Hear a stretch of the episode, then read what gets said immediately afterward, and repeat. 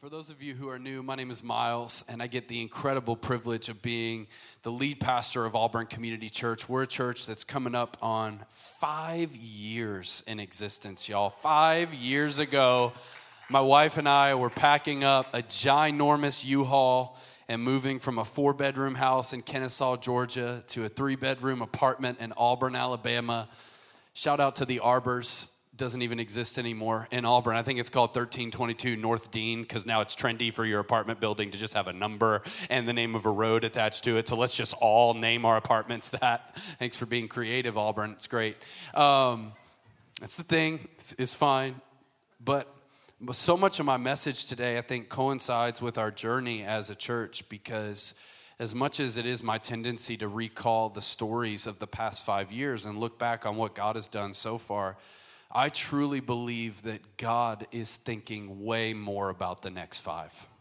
And He is thinking about your role in my role and what He is about to do in and through the life of this church. And we exist so that people far from God would have barriers removed between where they are and where Jesus is. And we don't remove any barriers for anybody. We just announce from our stage that the barrier has been removed. Jesus has died. It is finished, and God is available to you. And so He's going to do that for so many other people. And I'm ready to step into all that He has next. And in this moment, I'm so much more concerned about this moment than any of the moments that we've had together previously. I feel like God has something fresh today. And if you have your Bible, you already know what to do. Hold it up all over this room. Hold it up, hold it up. Now, here's what I want to say about this hold it up high. Hold it up high. Shame those who did not bring theirs. Do it. It's okay. Hope you feel this. Don't hold up your phone, does not count. It's not, it's not God breathed. It's inspired, but not God breathed. I'm just kidding. I don't even know what I'm saying. Here's what I want to say. If you're not holding up a Bible right now, and it's not because you just left it in a certain place or you were serving on a team and you, you know where your Bible is, if you're not holding up a Bible right now because you genuinely and sincerely do not have one that you love to read, go to the info table right after this. Give your name and address to the ladies who are at the info table. There might be a guy over there. It's usually all ladies.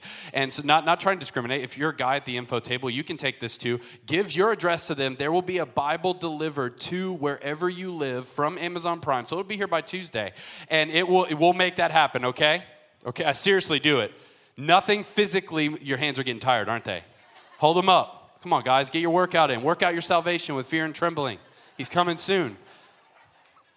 Do it. Nothing physically more important than the pages of this book. Turn with me to Philippians chapter 3. Philippians chapter, doesn't that feel good? It's like, oh, thank you, Lord. Philippians chapter 3. This is the first time this summer in our journey through Philippians where I'm going to break the rhythm of just preaching through the next set of verses. There's a section at the end of Philippians 2 that follows the message that Matt Cole last that Matt Cole gave last Sunday. And I felt just sitting in the audience receiving the word that Matt was bringing that I was right where I was supposed to be. And I'm grateful for the moments I get to sit where so many of you sit week after week because believe it or not, I need to glean from the word of God. I need these moments. And so he landed in the middle of chapter 2. There's a section at the end of chapter 2 that's a very personal word that Paul talks about a guy named Timothy and a guy named Epaphroditus. I'm not going to deal with that right now, but I am going to come back to that in the very last sermon of the summer. So make sure you're back here on August 4th. We're going to cover who Timothy is and who Epaphroditus is, and it's going to be a really, really, really good message. And then there's a section at the beginning of Philippians 3 that I've already talked about. If you haven't been tracking with us, we've been in Philippians all summer. We'll be in Philippians all summer, and God's been moving in an incredible way. At the beginning of chapter 3, Paul gives the reasons why he has no confidence in the flesh and that he's basically thrown out the window his old life as a Jewish Pharisee and welcomed in the righteousness that comes through faith in Jesus. It's an amazing section. Go listen to the sermon better by far if you want more of that. And we're going to hit on it, but I want to jump in in verse 10 of chapter 3 and preach what I believe is a fresh word from heaven. Philippians chapter 3, verse 10. If you're there, say I'm there. Here we go. I want to know Christ. Yes. To know the power of his resurrection and participation in his sufferings, becoming like him in his death, and so somehow attaining to the resurrection from the dead.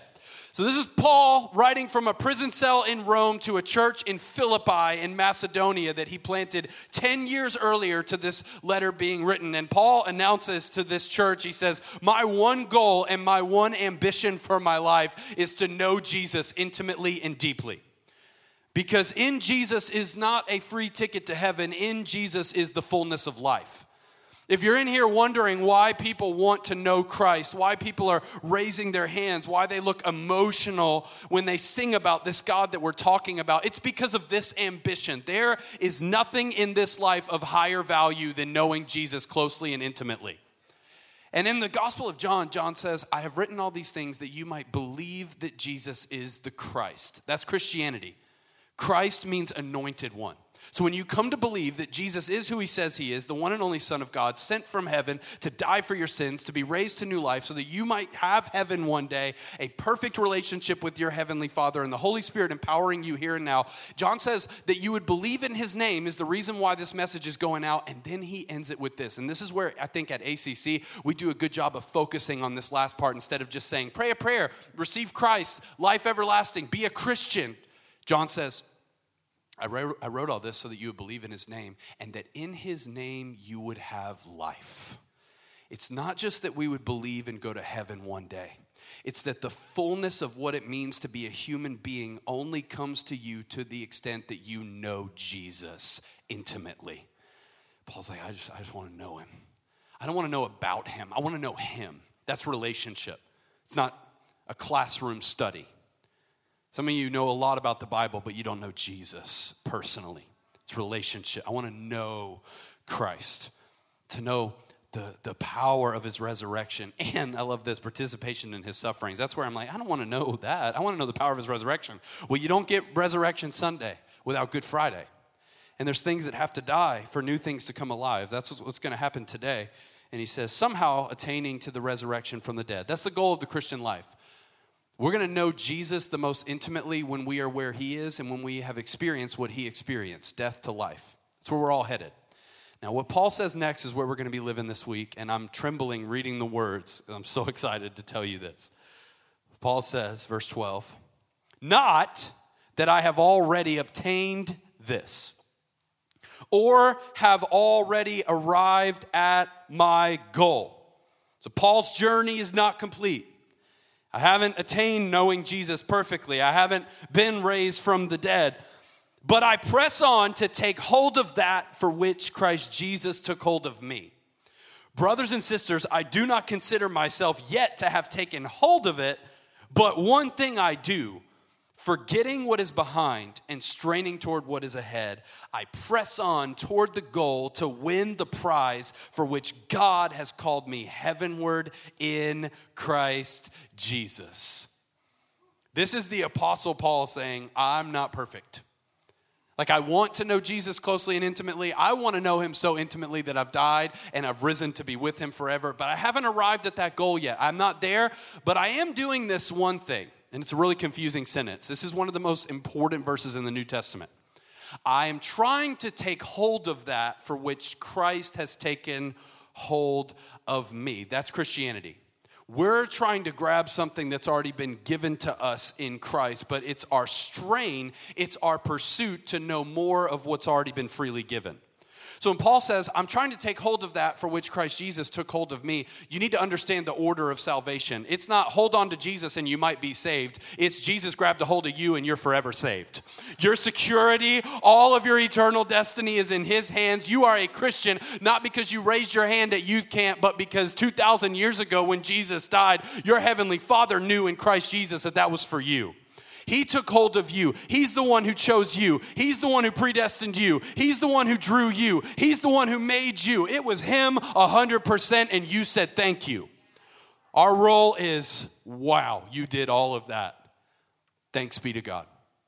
And that grateful heart that Matt talked about last week starts to get cultivated. But Paul's like, I, I want to take hold of that for which Christ Jesus took hold of me. And And that, that's the one thing. The one thing I do. I'm not perfect. I don't have it all together, but there is one thing that I'm really good at doing. And I would argue that this one thing is the difference between Paul and us. And this one thing is what is keeping you from experiencing the fullness of life that Jesus came to offer you. The title of my message is One Thing I Do.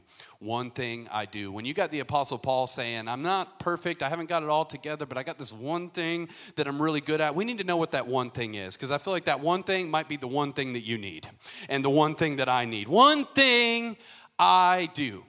Now, I want to stop and talk about the fact that Paul has to announce that he's not perfect. And it's not like a, a preacher announcement of, I'm not perfect, I struggle just like all of you struggle, which is really just like plea of arrogance that is like, oh, I, I, know it's a shock, but I'm not perfect, guys. And then you can go, oh, he doesn't think he's perfect. Look how humble he is. And it's really pride.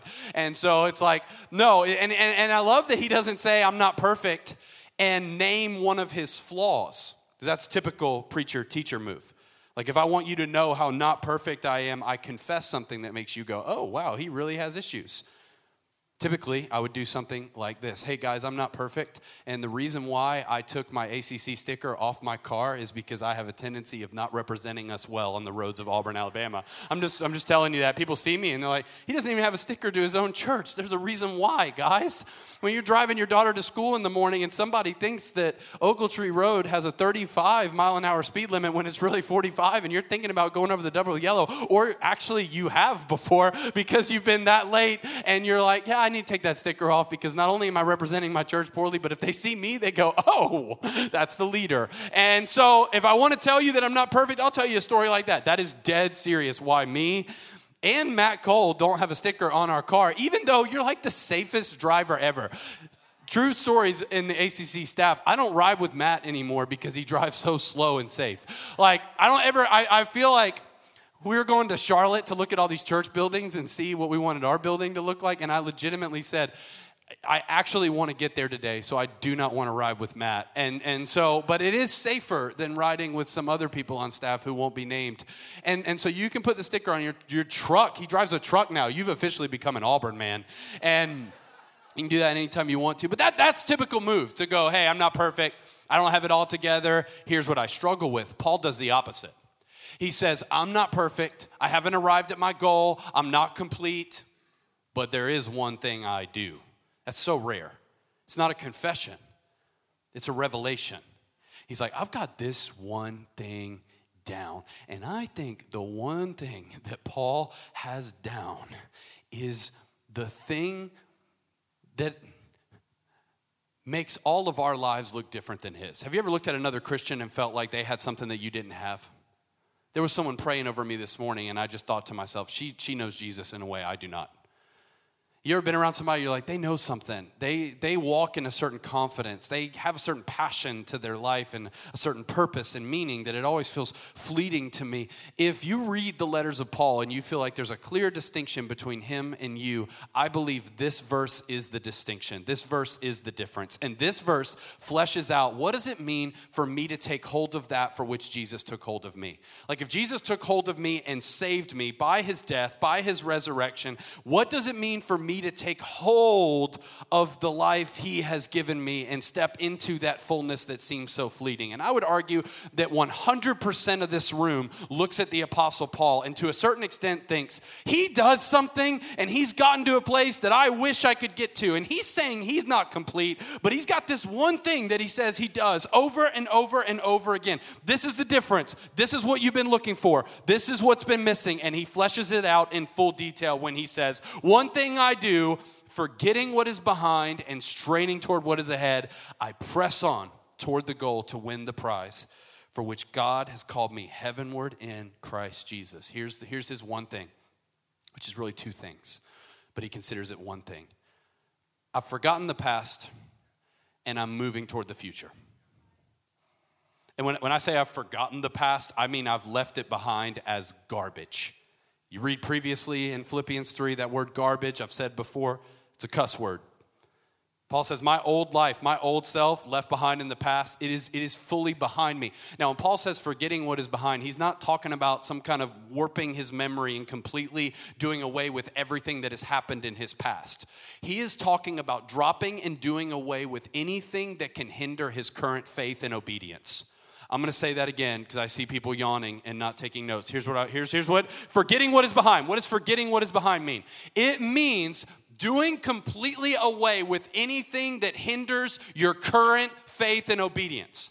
So it doesn't mean erase your memory. It doesn't mean forget your experiences. It doesn't mean don't use wisdom. It doesn't say memories don't have value. What he is saying is that anything that could stop me from straining toward the goal of where I want to get, more so who I want to get to, it goes in the past and it is completely forgotten by my focus. My focus is forward and I'm straining toward what is ahead. And he talks about winning a prize. He wants the people to know this is almost like an athletic event. This is almost like the Olympics. I am straining so hard toward where I am going that I have completely forgotten about where I've been. Let me tell you this, ACC. This is what I got to announce to you today. You cannot take hold of the future God has for you until you have let go of the past that's binding you. You will never take hold of that future that God so desperately wants for your life until you have let go of the past that is binding you. And I feel like what needs to happen today is a straining toward the future by letting go of the past. These aren't two different things for Paul. It's remember, it's this one thing, but this one thing I do. I have dropped then and I'm in the now, moving on forward. And I believe what's going to happen in this place is going to be a painful death to everything that you've come from and everything that you need to leave behind, and a glorious unveiling of what God wants to do in the future. Now, this is where I need to give you my alternative title to this sermon. I like one thing I do. I think it's a good title. I think it represents what I'm trying to teach today. But if you need me to be more relevant, if you need me to be more 2019, this little section of the sermon is for you. My alternative title to this sermon is Why I Deleted Time Hop. Why I Deleted Time Hop. Now, if you're unfamiliar with what's on the screen right now or what I just said, let me catch you up to 2019. We have these things called smartphones and they have the capacity to download apps that connect you to people all over the world and generally assist you in daily living and connectivity.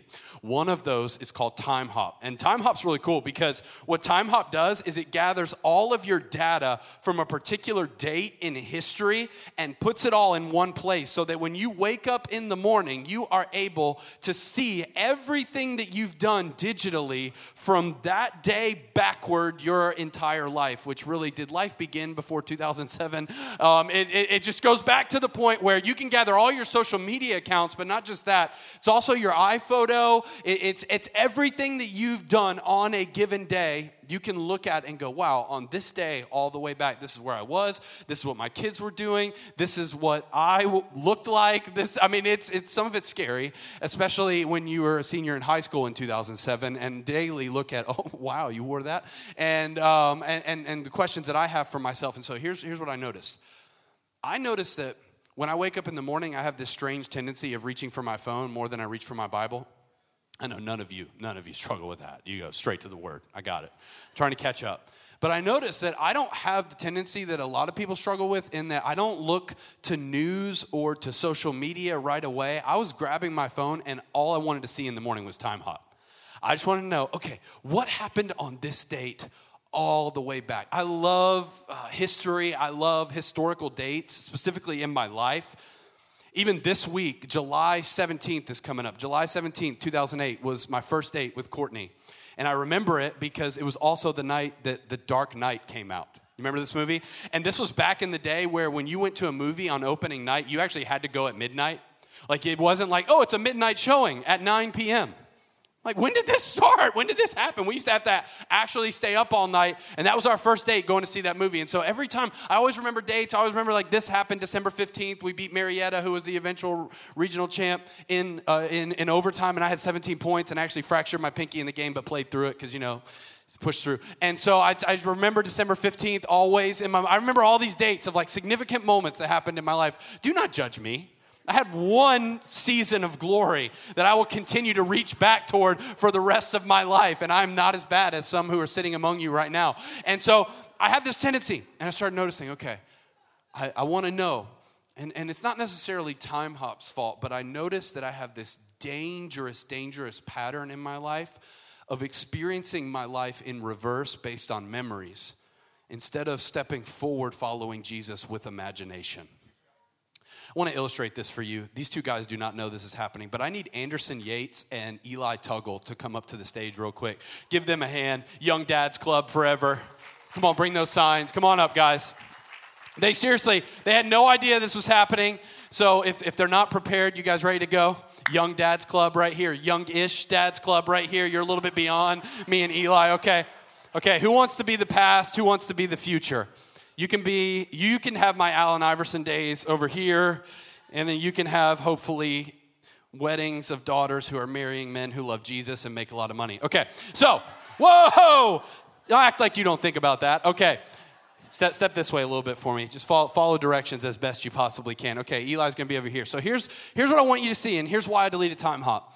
I deleted Time Hop because I noticed I have this strange tendency of focusing so much on my memories from the past that I end up sacrificing the future that God wants my eyes on. So much so that I it's not time hop's fault. It's more so a tendency in my own mind where I would wake up in the morning and what I see about my life just face me. No, well, they need to see it, face them. Good job following directions, Anderson. You look great, by the way. You, are you're, you're an Auburn man. I love it.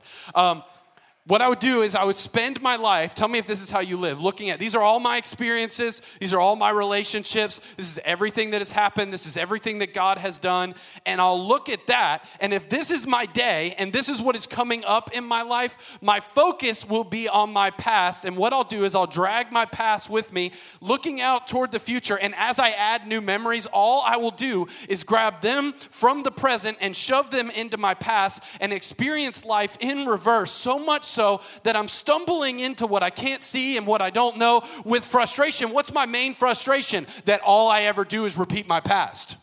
And so all I ever do is repeat some of these same habits. All I ever do is go back to some of these same ways. And I'm wondering my whole life, why are some Christians so forward thinking, so forward moving? Why are they going this way when it feels like my whole life is replaying this and then I'm falling and I'm stumbling and I'm going, man, let me add some more memories. Let me the kids are getting older, another year has gone by, and things are different, but they haven't really changed. And I'm just wondering today, what would happen if everything about your past, good and bad, because notice Paul in Philippians 3, he's actually talking about good things from his past his obedience to God, his passion and zeal for knowing the scriptures. He goes, You know what? I'm going to leave this right where it is, and I'm going to spend my life being informed by these experiences but not focused on them. And I'm gonna turn, and even though I can't see entirely what this looks like, this has been forgotten behind me, and this is my ambition. This is my focus. This is where I'm moving toward. And what if, ACC, what if your past really did get left in the forgotten portion of your life and you actually turned around and faced and lived this way? See, I believe the future that you're pursuing is not a place, it's a person. And I believe that Jesus is waiting for us in the land of the unknown, in the spaces of our lives that we can't see, that we don't have control over. But tell me how you're gonna have a focus on Jesus when you're living like this.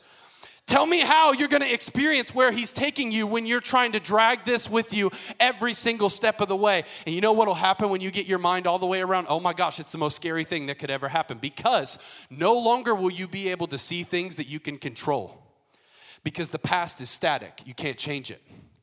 So the reason why I keep going back to the past is not because I want to, it's because I can control it and it's comfortable for me. This is all I know. This is all stuff I can't see. These are all spaces I've never been. These are all people I've never met. But what if the most incredible life Jesus could give you is on the other side of taking one step from your memories and a full opening up to your imagination and a new future God wants to give to you. Would y'all give them a huge hand? Thank you, Anderson. Thank you, Eli. Love you guys. Actually, you can take that with you. You can take it home or just give it back to me for the 1030 service. That would be great. Past and future. Here's what I want to tell you. I want to tell you that I have a strange tendency of relating to a given day on the basis of five years ago, not five years from now. I was reminded a couple weeks ago of something terrible from my past and something that I wish I could change that happened about 10 years ago. And I was just struck by how often I don't think about 10 years from now, but I'm so stuck in changing what's always going to be unchanged. What I did and where I've been, I'm never going to get back there to make those things different. But I wonder today if you got a vision for five or 10 years from now, if it would change the passion and the boldness and the courage that you make decisions with. If it would change the way you went about your resources, if it would suddenly motivate you beyond your victim mentality that says, I'll always be who I always was and I'll always be stuck in this space, to Paul goes, This one thing I do, I'm not perfect. I don't know Jesus the way I want to. I don't have it all figured out, but I mean it when I say, My past is in my past and there is a new future being created through my life. And do you know what Paul experienced? The goodness of God over and over and over again on the journey, so much so that we are still in Paul's future right now. We are, we are studying something he wrote 2,000 years ago. The legacy that the Spirit of God could do in and through your life requires a forward minded believer, not someone who's stuck in what was, and not someone who's holding on to the past. I believe this is going to be different things for different people, but I believe that until you do this, the Jesus who a lot of people are singing to will always disappoint your expectations. If you've been following Jesus and wondering why he seems to be working for others but not for you, it's because you live your life backward. You are falling into the future. And you're doing what's comfortable to you. You're doing what sits in your comfort zone. I know it's not natural to face something that you can't see, but we have got to change our mentality about this for our lives, and we've got to change our mentality about this for the church. Every Christian's favorite question what, why are young people leaving the church? This is the easiest question in the world to answer. Because the church has spent the last century like this. Let's honor tradition over new revelation. Let's make sure that we continue to keep things the way they are. We continue to uphold the morals and the standards of where we've been. And no, no, no, no. What if you took away everything that could hinder the journey moving forward. But what, what, what, if, what if you left in place all of the things that should inform where you're going? See, then the journey of the church becomes something that's not static, it's unveiling, but it becomes an adventure where you're experiencing Jesus every day. It drives me crazy how often people say, man, if we could just recapture the magic of the church in Acts. That was 2,000 years ago. You think that's what God's thinking about? God's going, you, you got so much more capacity to experience me. You've got stories that could unfold that could top that. I've got more of my spirit to give to you. It doesn't mean we shouldn't learn from them. It doesn't mean we shouldn't apply some of the things that we should learn from. But why do we continue to grab and move toward the past when God has this brand new future? He's just waiting to unveil. But you know what it requires of you and what it requires of me? Let go, surrender. And as long as relationships and successes and locations from your past continue to remain your daily focus, don't be surprised when you arrive at a future that looks nothing like what was promised to you or what you were dreaming about or what others are experiencing. Listen, the last thing I want this talk to become is like a TED talk. I, I do not want this to become a hey, leave behind the past and walk into a new future. For Paul, the future wasn't the prize. For Paul, Jesus was the prize, still is. So when Paul says, I'm pressing on toward the goal for which I've been called heavenward, the prize. The prize for Paul wasn't getting to heaven and having a medal put on him by Jesus. The prize was getting to Jesus. And so I think what's holding so many of you back from the future is the same thing that's holding so many of you back from Jesus. Stuff that should have been left in the past that continues to wreak havoc on the present, and so you've negated the future. I'm talking about relationships. I'm talking about successes. I'm talking about places you've lived. I've talked to so many families over the course of the past month who are struggling with literally moving to Auburn, Alabama just to be a part of this church. And the question I come back to is, is, is where you are living right now and what you are doing now a picture of your past or of your future? And I'll ask the same thing to people who are here in Auburn and want to stay in Auburn, and God's calling you to go somewhere else. You're like, I just want to be here. And God's like, you're supposed to go there. And maybe there is a picture of the future that He wants to unfold. And here has become your comfort and your past and your thing that you focus on so that you feel like you have this illusion of control. What's at stake today is not just the future of your life, it's the future of generations. That's why I bring up the church. What we are building at Auburn Community Church is the ceiling for us, but it is the floor that the next generation will stand on as the church. A lot of us who go to ACC who have kids, we literally go to sleep at night thanking God for this space. Not because we're arrogant people who are just too in love with our church, but because we can't wait to see how our kids grow up, seeing college students and adults and families all around them who actually believe Jesus is who he says he is and are actually passionate enough about it to sing about it and actually don't just sit through a sermon but respond to the preacher during the sermon because the Spirit of God is moving in such a powerful, t- tangible way in their lives. I can't wait to see what all these kids in this church who are going to VBS grow up and become because why? The ceiling that we're building for them, they're going to stand on that. And that's going to be the future. So you can write me off. You can think, oh, it's just an inspirational TED talk about leaving behind the past. This is your life. This is your family's future. This is your one story you get this side of heaven. And do you want to spend it on the adventure of following Jesus, creating a new future, not just for you, but for your kids and for generations to come? Or do you just want to see a repeat of where you've been and stay stuck in the past? It's a really simple process to do what I'm talking about doing. I've got one point today miracle. I got one point. Well, because this, yeah, just one. Because the sermon is called One Thing I Do. And Paul just gave us one thing to do. So here's, here's my one point. You ready? Let go of it. Let go of it. Somebody go, Queen Elsa, look at the person next to him and say, Let it go. Let it go. Let it go. Sing it if you want to. Some of us parents in the room have heard it enough. Let it go. I don't know what your it is. I know what it was for Paul. Look at Philippians 3. If you're still there in the scriptures, go back to verse 4. It's this little section where Paul is recapping a lot of what he said already in Philippians, and he says this If someone else thinks they have reasons to put confidence in the flesh, in other words, if someone thinks that they can relate to God in another way rather than righteousness by faith, I have more. Circumcised on the eighth day of the people of Israel, of the tribe of Benjamin, a Hebrew of Hebrews. In regard to the law, a Pharisee. As for zeal, persecuting the church. As for righteousness based on the law, faultless. Here's what you got to understand about first century Christianity in the first century, Christianity was not viewed as its own religion, it was viewed as a weird sect of Judaism. Oh, those people who think that Jew rose from the dead, they called them people of the way. They didn't, they didn't understand them.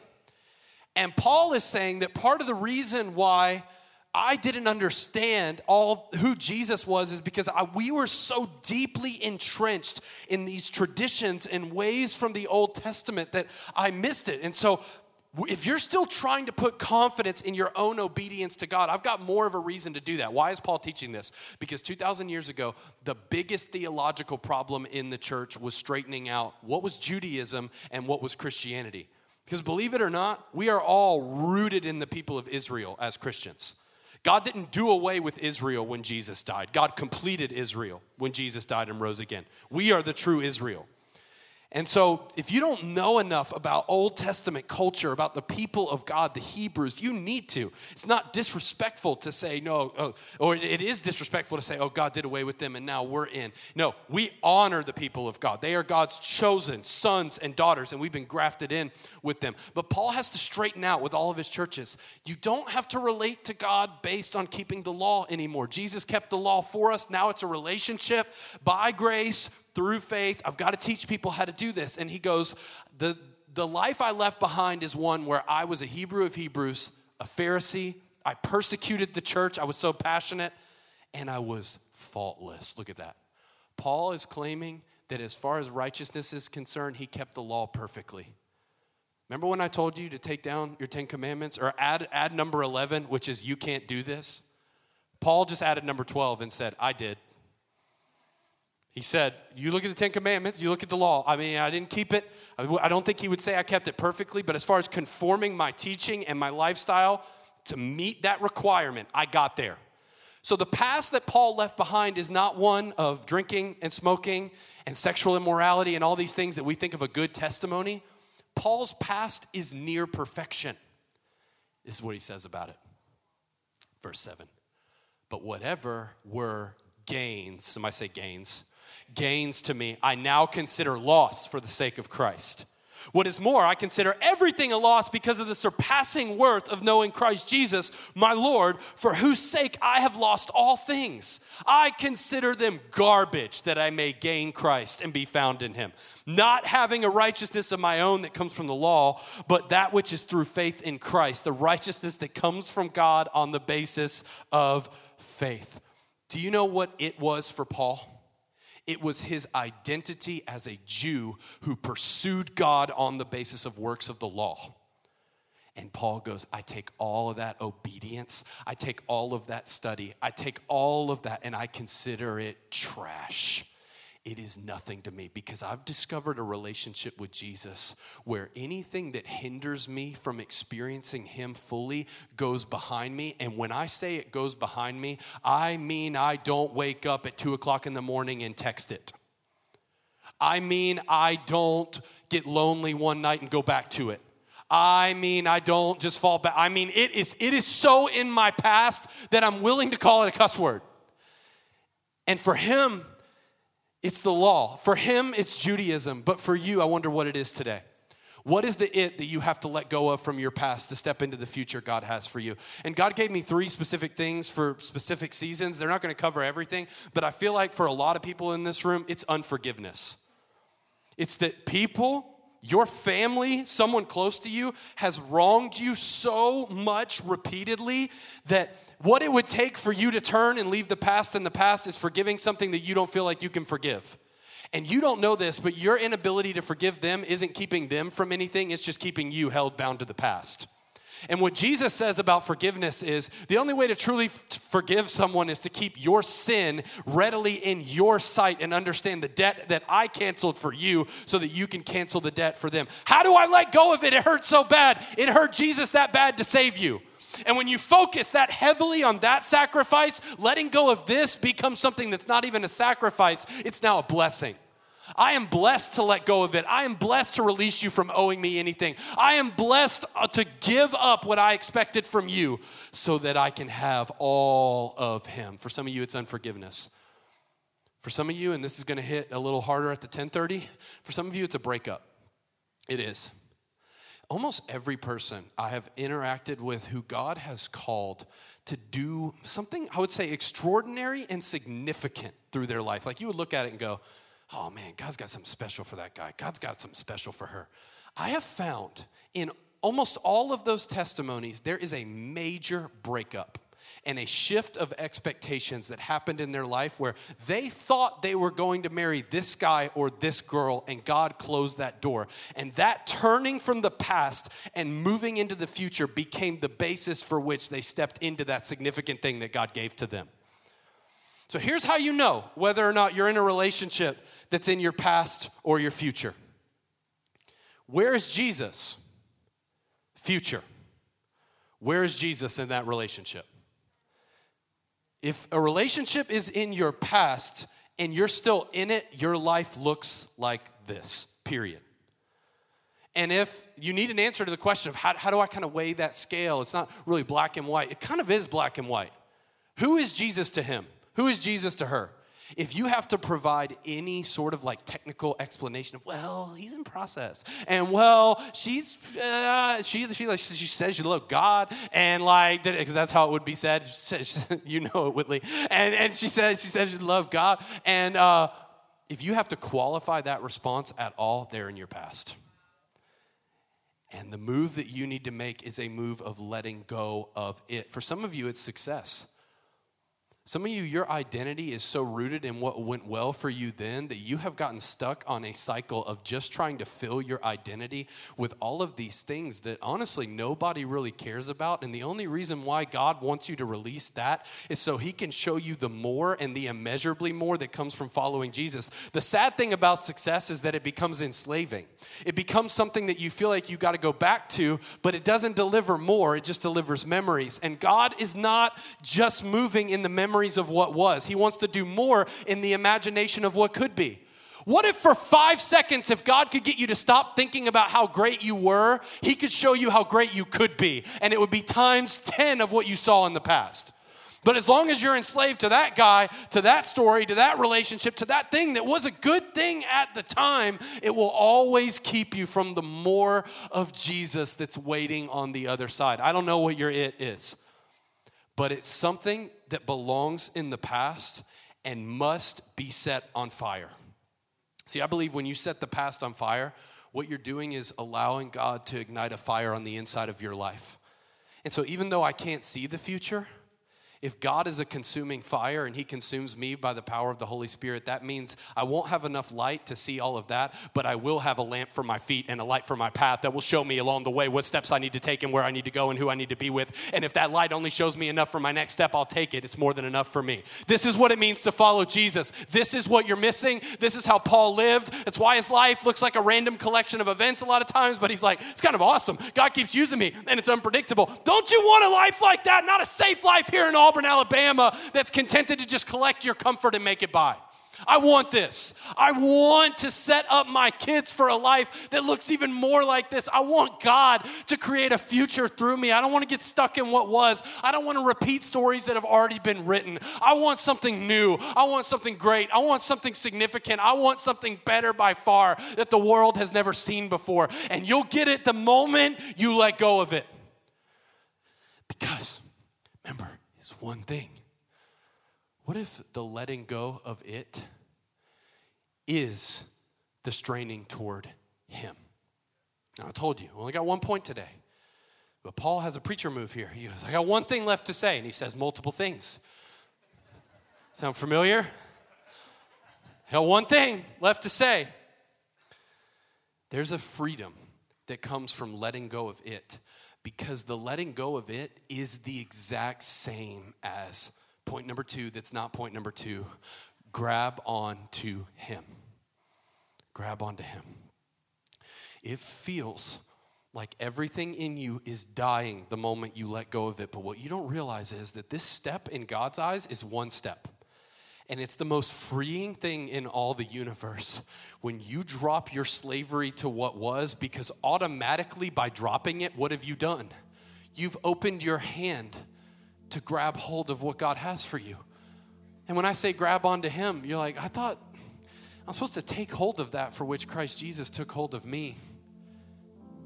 When you turn and face the future, you're grabbing on to someone who's already holding on to you. So, the decisive factor that keeps you in your faith is never your ability to hold Jesus, but Jesus' ability to hold you. Every time I'm carrying Aniston specifically, I'm blown away by how much she doesn't even realize it, but her life is entirely in my hands. Entirely. And she can squeeze if she gets scared, she can let go if she gets confident. It really doesn't matter because I would never let her go. So, you don't really need help grabbing onto Jesus today. You need help unclenching your fist and letting go of it. And once you do that, you've automatically grabbed a hold of Jesus.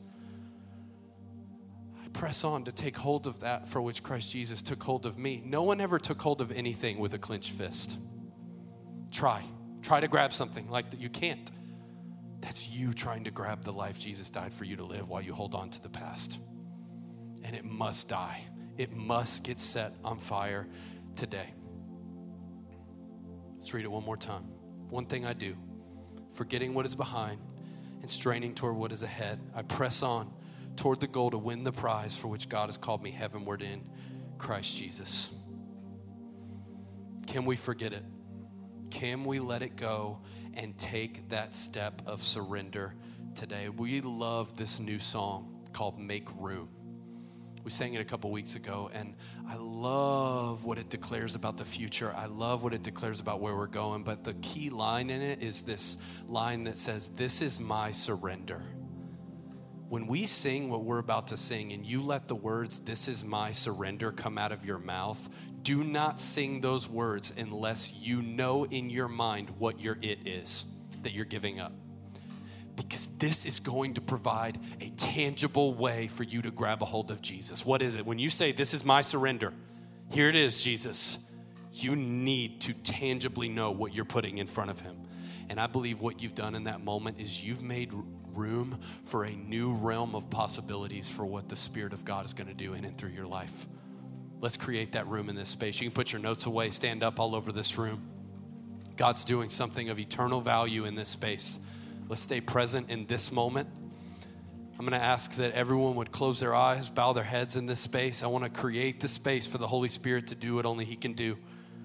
If you're here right now and you know exactly what it is, you know exactly what it is from the past that needs to be surrendered, I want you to give it to God in prayer right now. If you don't know, I want you to ask God, even in your spirit right now, what is it for me? What is it for me? What has me tied to the past?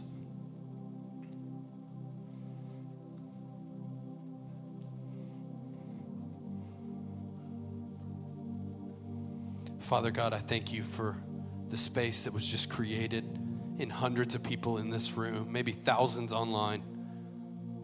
And I pray that every single story would feel the weight of what's happening in this space. That we would feel the generations that are created by new decisions, by new initiatives, by a new focus. But God, more than we want you to create a new future, we just want to know Christ. And if Christ is here and now and moving us toward what's next, let us get on board with his journey through our lives. God, for the guy or girl just dreading what this message is going to mean for what they have to do when they leave this space, I pray you give them courage. For the mom or dad who know that they can't sit on the sidelines of faith anymore, I pray that you would strengthen them and let them know they're not alone. God, never want shame to be the root of this. Only want courage, the possibility of what you might do. So we love you, Lord. This is our surrender in this moment. In Jesus' name.